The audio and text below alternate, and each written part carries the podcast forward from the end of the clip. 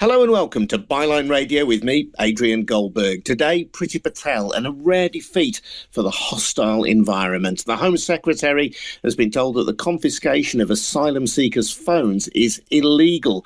It is a rare setback for a government that has been seeking to tighten the screw on those fleeing persecution and poverty, as exemplified by the Nationality and Borders Bill currently being piloted through Parliament. Despite a rebellion in the House of Lords, MPs voted last week to restore measures in the bill that include plans to process asylum seekers offshore and impose lengthy prison sentences on all those who arrive in the UK through an unsanctioned route, even if they have risked their lives crossing the channel in a small boat. It is all part of a hostile environment initiated in 2007 by the then Immigration Minister Liam Byrne, who was part of the new Labour government that introduced fines for bosses who hired employees who couldn't prove they had a right to work in the UK. The coalition government from 2010 ramped up the pressure on undocumented migrants, and now we have the current bill. But there has been a defeat for Boris Johnson's government over the seizure of asylum seekers' phones. We'll be hearing from Katie Tarrant shortly. She broke the original story about asylum seekers' phones being seized on the Byline Times. And the Byline Times chief investigations reporter, Sam Bright, will also join us as well to explain the broader context. And I'm keen to explore this evening what this story tells us about how we treat asylum seekers and refugees in the UK, especially at this moment as we're dealing with the fallout from Putin's invasion of Ukraine. Before we get cracking, though, just a reminder that Byline Radio comes from the Byline Times, and we don't have any corporate backer to support us. There's no proprietor writing the checks. Essentially, we rely on people like you to fund us. And the good thing about that is that because we aren't in hock to anybody else, we can report without fear or favour. So if you want to support what we do, please take out a subscription to the Byline Times. You'll get a fantastic monthly newspaper, but you'll also be supporting this enterprise, Byline Radio. You'll also be supporting the Byline Times podcast, where you might be enjoying this show again on catch up. Or indeed, you might be helping to support our news breaking website, bylinetimes.com. That's where you'll find details of how to subscribe on that website at bylinetimes.com. And we'd also welcome your contributions as well. This evening, if you're listening live on Byline Radio, in the bottom left hand corner of your screen, if you're on the phone anyway, I don't think this works on laptops or Macs or PCs, but if you're listening on your phone, in the bottom left hand corner, you should have a little microphone icon.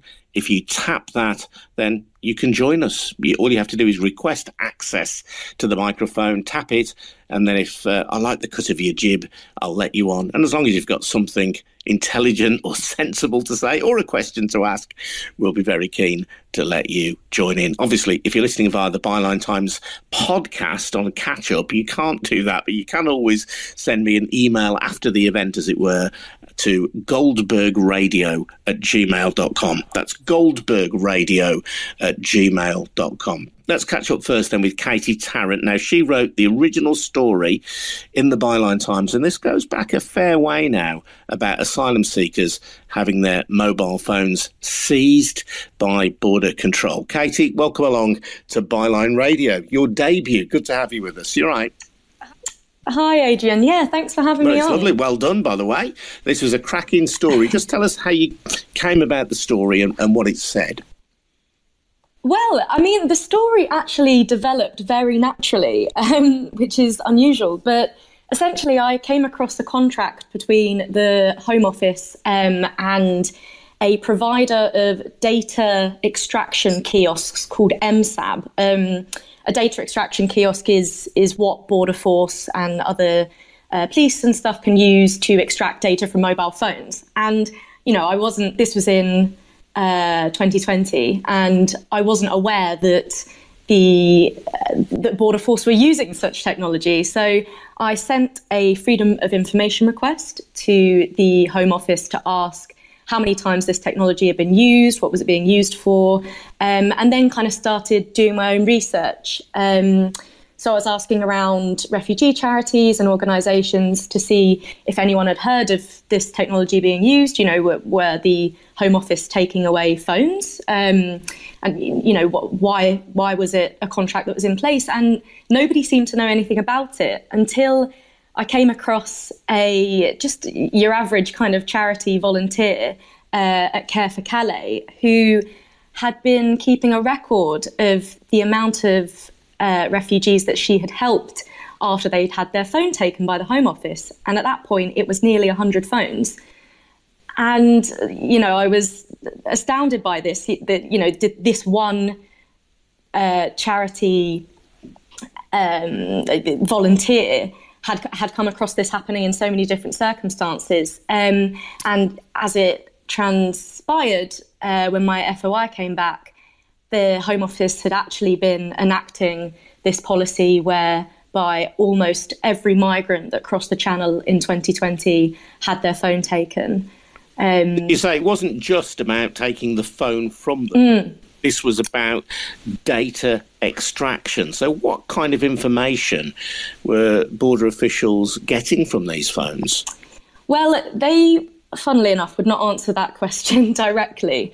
Um, but what, what you can assume from what these data kiosks allow users to do is you can download all of the messages, photos, uh, any kind of documents. So if, you know, um, a refugee had their passport uploaded to their phone or anything like that, emails, basically, you know, imagine your, your entire life is on your phone, and that is what the Home Office had access to.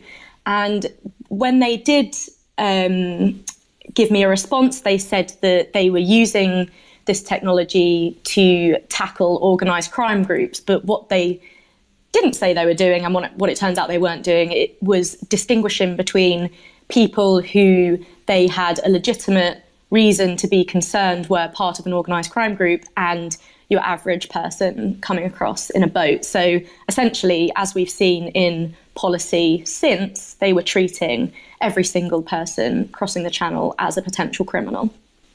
Yeah, I suppose it's the equivalent, isn't it, of stop and search without good reason. There might be mm. occasions when officials might think, hmm, that person might well have connections with the criminal underworld or might be a, a human trafficker.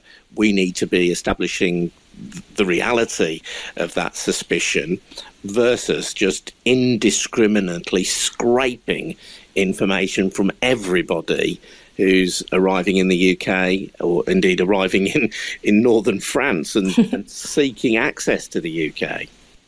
Mm, exactly. And the thing about it was one of their defences was that uh, they I th- they so they issued a receipt when they were taking the phone for instra- extraction. The the way they presented it was like this gives you know the person the, the person has the opportunity to decline to give the phone to the Home Office. You know we're, we're not pressuring anyone to do this. But actually, when we saw a copy of the documents uh, given to asylum seekers when their phones were taken away, it said you are lawfully required to now provide the officer seizing the phone with the PIN and security code which unlocks it. It is an offence not to provide these details. And so, uh, what you know, um, institutions like Privacy International, when we spoke to them about our findings here, said was that it is not consent if you're coerced into doing it or you're told that you're going to be arrested if you don't hand over your phone. And the fact of the matter is, when you know, when I was speaking to this just this one volunteer, she'd been campaigning for almost a year to get some of the phones back that had been taken. So people who had crossed, as you say, from from France, and they they were deprived of any means of contacting a lawyer, of uh, contacting their family to tell them that they were safe, and some of them still haven't got it back.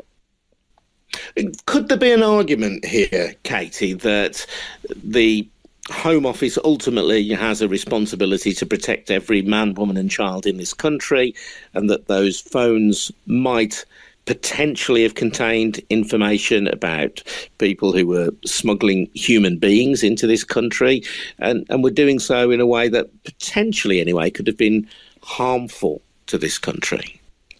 I think it's incredibly important for the Home Office to take measures to tackle organised crime because, you know, at the end at the end of the day, some of these people coming over are, be, are being exploited by said criminals as well.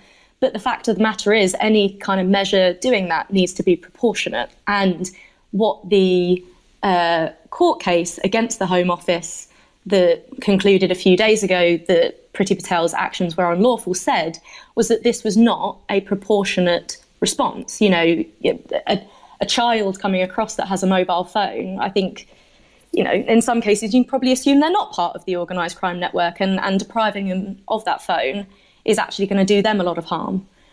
So I think it's all about proportionality. And your original article was in August 2021, so mm. seven months ago. How did the case come to court? Um, so it took a while to come to court because the Home Office at the time, um, and at the time of us publishing this article, were still, you know, denying to the lawyers that this was even taking place.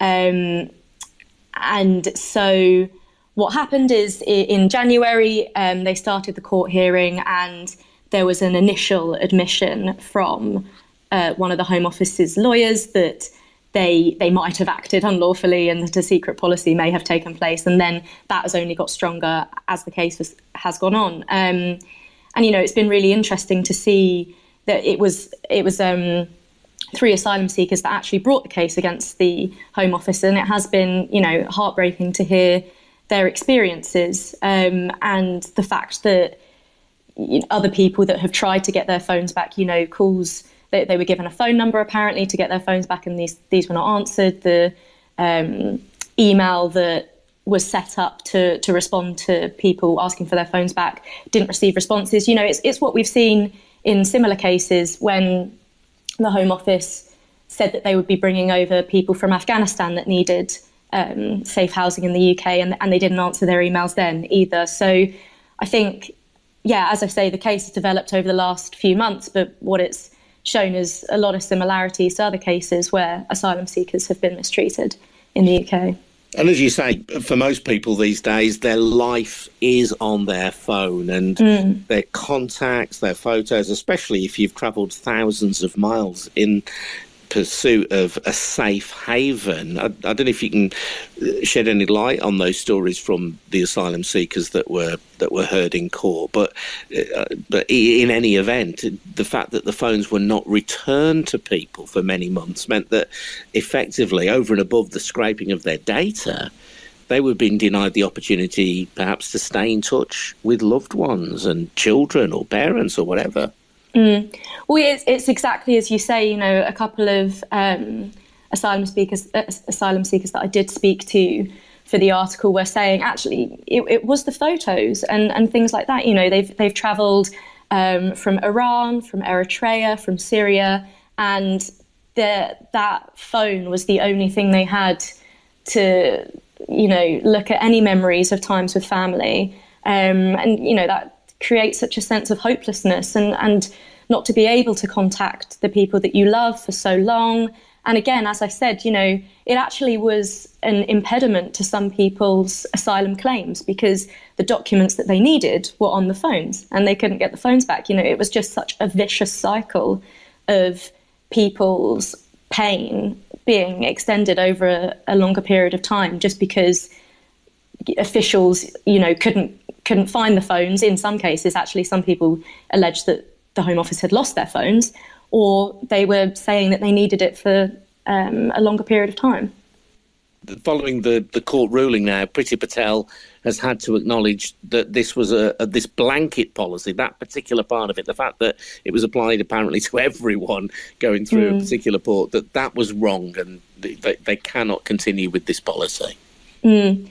And I think that felt very, very far away and uh, not a likely possibility when we were first investigating this because the the Home Office put up such a fight, even you know with the lawyers denying that this was not happening. You know when I actually sent this FOI, it was only 23 days after that um, request that they actually published that they uh, that they kind of what it seemed like they had done is, is, hastily got together a document that suggested there was a kind of policy in place to look, make it look even more legitimate. And then now they've said even that policy was unlawful. Um, and so, I mean, I guess my question now would be what kind of, if, if this was unlawful and people's human rights were breached, what kind of justice are they going to see now?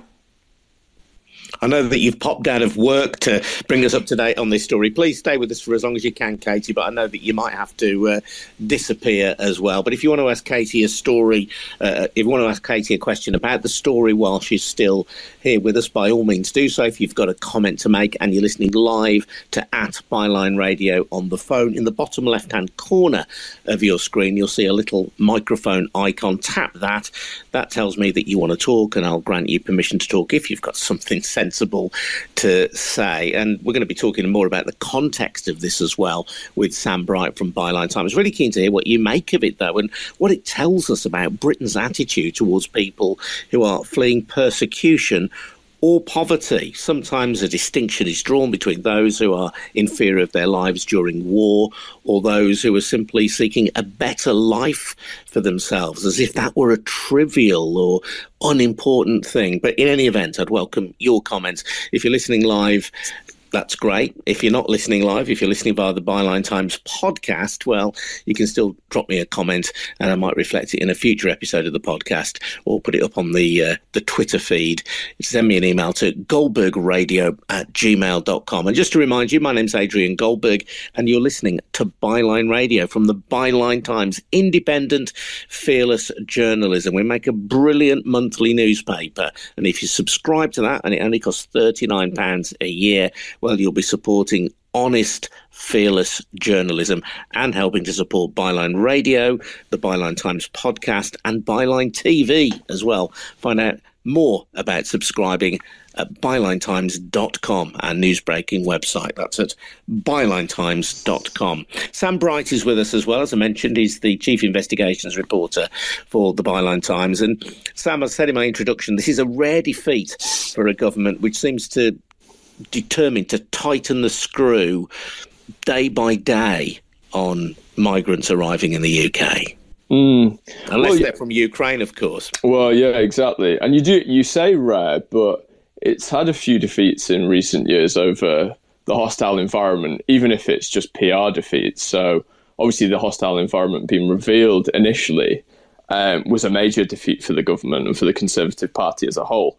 But I think it's just so relentless in trying to force through this agenda that. Um, that yeah, the, the, those moments um, outshine really the um, the defeats that it that it has that it suffers. I mean, Katie called it a vicious cycle that these asylum seekers have to go through, and I think the people who are imposing that, who are being the vicious part of the vicious cycle, are the at the Home Office because this has been a concerted policy over many years. And we talk about the government breaking the law.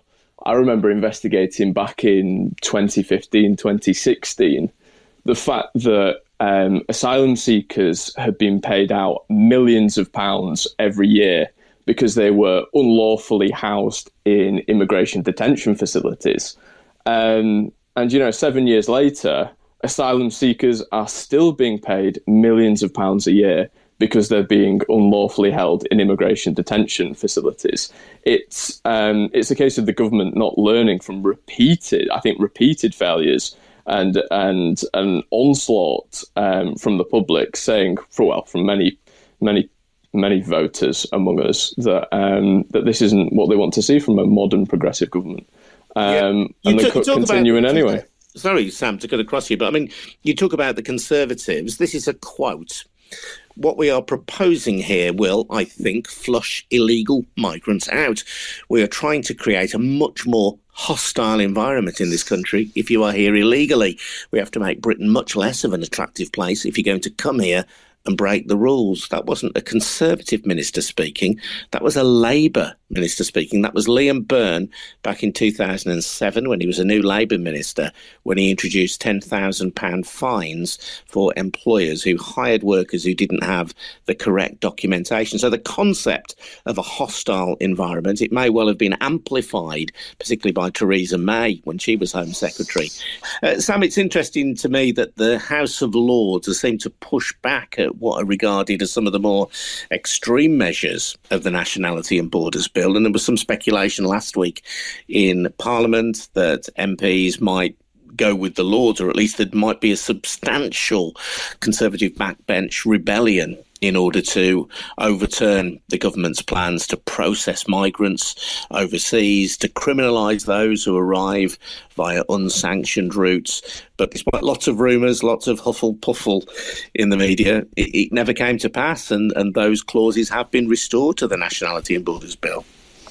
Yeah, exactly. And um, this seems to be a bit of a war that's going on in the Conservative Party at the minute, whether it should adhere to Priti Patel's approach to immigration and asylum, or whether she should be booted out of um, cabinet entirely. Um, for the minute, they're sticking with it, and it, it strikes me that they've gone far. They've gone too far down the path, um, down Priti Patel's path to uh, to reverse now and show a more uh, digni- dignified approach to uh, asylum seekers. Um, but yeah, especially with with um, Boris Johnson's 80 seat majority, he can essentially force through, if he's in support of the measures, which he seems to be, he can essentially force through whatever he wants. And Priti Patel's been a close ally of his, um, so he's going to stick with it. What one thing that that uh, I found quite interesting, Adrian, because you you might think that someone who's who's pursuing quite quite hardline policies, quite right wing policies, um, might go down well among the conservative grassroots. We've seen that with Liz Truss. She's been very popular among Conservative Party members. Um, but I was looking back through Conservative Home, the website. Um, it, it, polls members on the most popular cabinet ministers, and Priti Patel was the second least popular cabinet minister in February and the fourth least popular in January. So even despite these um, pretty hardline views, she's not she's not even appealing to the Conservative Party grassroots, which may, which makes you think why why exactly is she, is she doing this? Um, she's definitely not benefiting personally, politically from it. Um, so it's it's baffling to me that she would that she would pursue this so hard. There is uh, another strand of the Conservative Party, though, and I've mentioned the talk of a backbench rebellion last week. Never came to pass in any significant numbers, but there have been a number of Conservative MPs, including the Foreign Secretary Dominic Raab, including the now Health Secretary Sajid Javid, including the former International Development Secretary Andrew Mitchell, who have all, at one time or another, lobbied for the right of asylum seekers to be allowed to work while their claims are processed.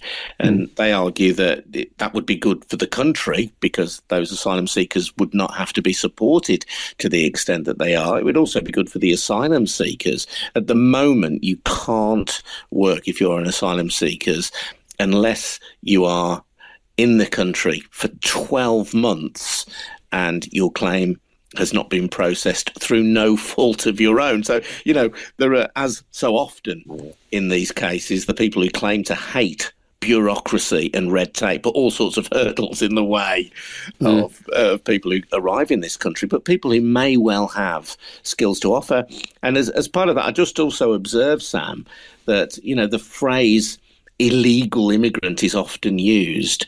Mm. At the point at which people are seeking asylum, before the Nationality and Borders Bill becomes law anyway, they are not illegal asylum seekers. You, you can't be at that point illegal because your case has not been assessed. The validity of your claim has not been assessed at that point. No, exactly. There's no such thing, like you say, as an illegal asylum seeker.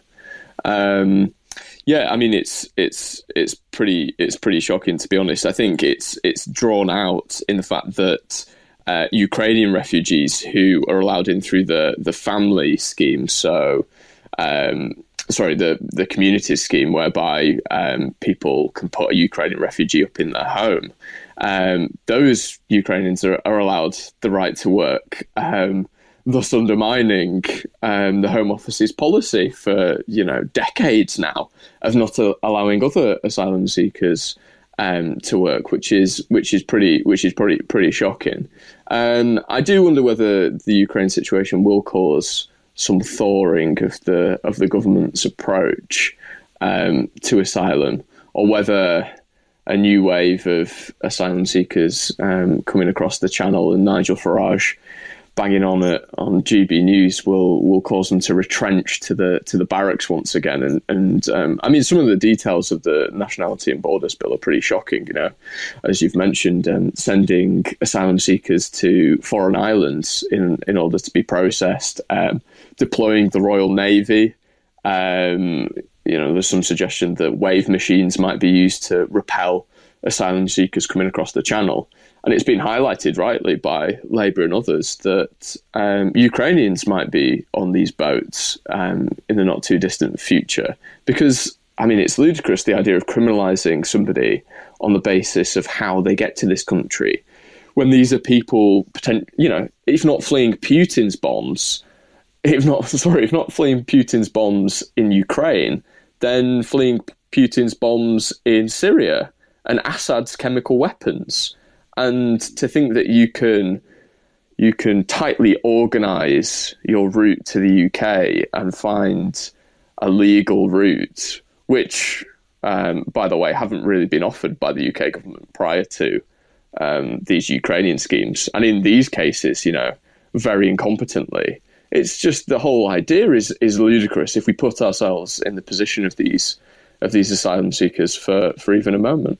Yeah, contributors uh, on previous episodes of Byline Radio and on Byline Times podcast have made the point that the people fleeing Putin's bombs in Ukraine are almost deliberately, it seems, being placed outside the normal UK refugee system. The fact that you can apply for a visa, for example, certainly the first tranche of, of refugees were being dealt with through a more conventional uh, immigration route or, or, almost a holiday route because it's a visa rather than the conventional uh, asylum seeking system, almost as mm. though a distinction, well, a distinction was being made between those people fleeing persecution, as you say, the people fleeing Putin's bombs in Kiev or Mariupol were being treated differently to those fleeing Putin's bombs in Syria.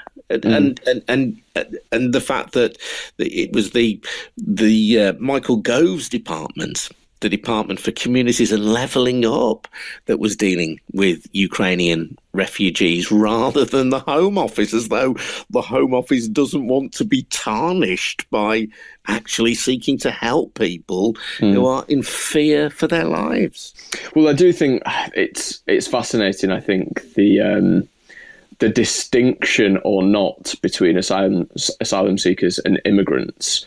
Um, because if you think about it, Ukraine in this current situation and through the visa routes sort of signifies migration from the Western world. You know, it seemed as though during the Brexit debate that, to put it frankly, white immigrants or those from more developed countries were fine but people who weren't white are not okay. And yet, it was through Brexit that immigration rather than asylum was being clamped down on. Um, so the very people um, who uh, Zelensky and the Ukrainians want to join in the EU, we were in, in essence, um, we were trying to reduce those numbers of people. Um, and yet, you know, the the Brexit debate, I think, might have relied quite heavily on the Syrian refugee crisis, which obviously, as we know, occurred sort of 2014, 2015, in the immediate run up to the referendum, where people saw millions of people going to, to Germany. Um, a series of you know terrorist incidents that were completely unrelated, but you know they they associated brown faces with with both these occurrences and therefore sought to clamp down on those people coming to the UK. Whereas in actual fact, what they did was was end up clamping down on Ukrainians and people in the in the Western world, you know, and uh, it just I think it just shows the irony of the debate and the lack of understanding and nuance from those um, you know who were who were propagating these sort of these sort of myths you know well willful um, misunderstanding of, of the myths. I think they, they were fully aware of what they were doing, but um, they wanted to lead the public down the garden the garden path uh, regardless. If you do want to join in, now is the moment. If you're listening live on Byline Radio, in the bottom left hand of your screen, there is a microphone icon. Tap that, that will request access to speak. And when I say that, I'll give you access to speak to us for as long as you can entertain or inform us. Otherwise, Sam and I will uh, uh, maybe nip down the pub. I don't know. It's entirely up to you. Uh, but uh, just to say as well, and uh, you do need a note, or you may need to get off, uh, Sam. I don't know, but it, it's entirely up to you. you it, this has been fascinating insight. One final question I'm going to ask you because I will I will let you go, and it, it's really about the Labour Party. I say they initiated in some form. I'm not, I'm not saying that Labour are responsible for where we are now, but yeah, New Labour for reasons that were calculated to appeal to the electorate went down the route of creating this hostile environment in the first place. And there's no question that Theresa May, first in the coalition government and now Priti Patel as Home Secretary, have, have seriously turned up the heat mm. on that hostile environment. But for the reasons that Labour introduced it in the first place, mm. perhaps they are fearful of speaking out on this. And that's one of the reasons that there hasn't been that much vocal opposition to the Nationality and Borders Bill, or at least vocal opposition that has really cut through. Labour have not made this a platform on which they seek to oppose the government mm. strongly. Mm. And yeah. behind that lies, I think, uh, perhaps a, an understandable but also quite a cynical electoral calculation, one equivalent to that which Liam Byrne exercised all those years back in 2007. Yeah, and I, would like to couch what I say next in the fact that I'm not endorsing what what Labour has said and done on this issue, but just merely trying to explain it.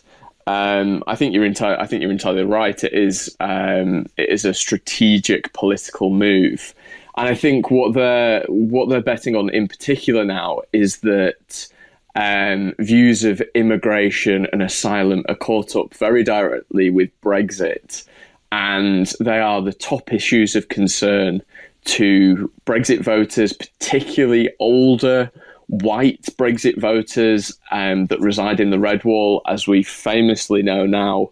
You know, dozens of Red Wall seats fell from Labour to the Tories at the last election, and Labour needs to get them back. And so, even if it even if it doesn't directly appeal in the same way that the Conservatives does, and say uh, bigoted things about immigration. It's certainly trying it, uh, it's trying its best not to push away those voters and um, to really push their buttons in such a way that it drives them back into the Conservative Party's hands at the next election. And you might say, what's the point of the Labour Party if it doesn't stand for progressive ideas and doesn't call out the Conservative Party um, on these issues? Um, and if you're Keir Starmer, you might say, well, if we if uh, the Conservatives keep getting in power, then the uh, you know in perpetuity they're going to be able to institute these sorts of laws that will criminalise asylum seekers and immigrants. And what matters is winning the election, and then you can judge our values. And I think you know both views have merit. To be honest, I, I have sympathy with with with both of them. Um, but I think that's that's pretty much where the Labour Party is coming from at the minute. Sam, thanks for your time tonight. Sam Bright, Chief Investigations Reporter of Byline Times. You've been listening to Byline Radio, or you might be listening again on catch up via the Byline Times podcast. Either way, we're very grateful to your company and very grateful for your support. This is Byline Radio coming to you from the Byline Times. If you want to support free, independent journalism in the UK and beyond, please consider taking out a subscription to the Byline Times. Nobody owns us, nobody tells us what to say. We are not party political. We're just trying to tell the truth as our journalists see it. So do think about taking out a subscription. It helps fund Byline Radio and the Byline Times podcast. Get more details on our website at bylinetimes.com. That has loads of great news breaking stories, fresh every day. That's also where you'll find details of how to subscribe at bylinetimes.com. Thanks very much indeed for listening. We'll see you again very soon. keep an eye on the Byline Times Twitter feed. That's where we advertise when we're going to go live with these spaces. And we'll see you again, as I say, shortly. Thanks very much indeed for listening.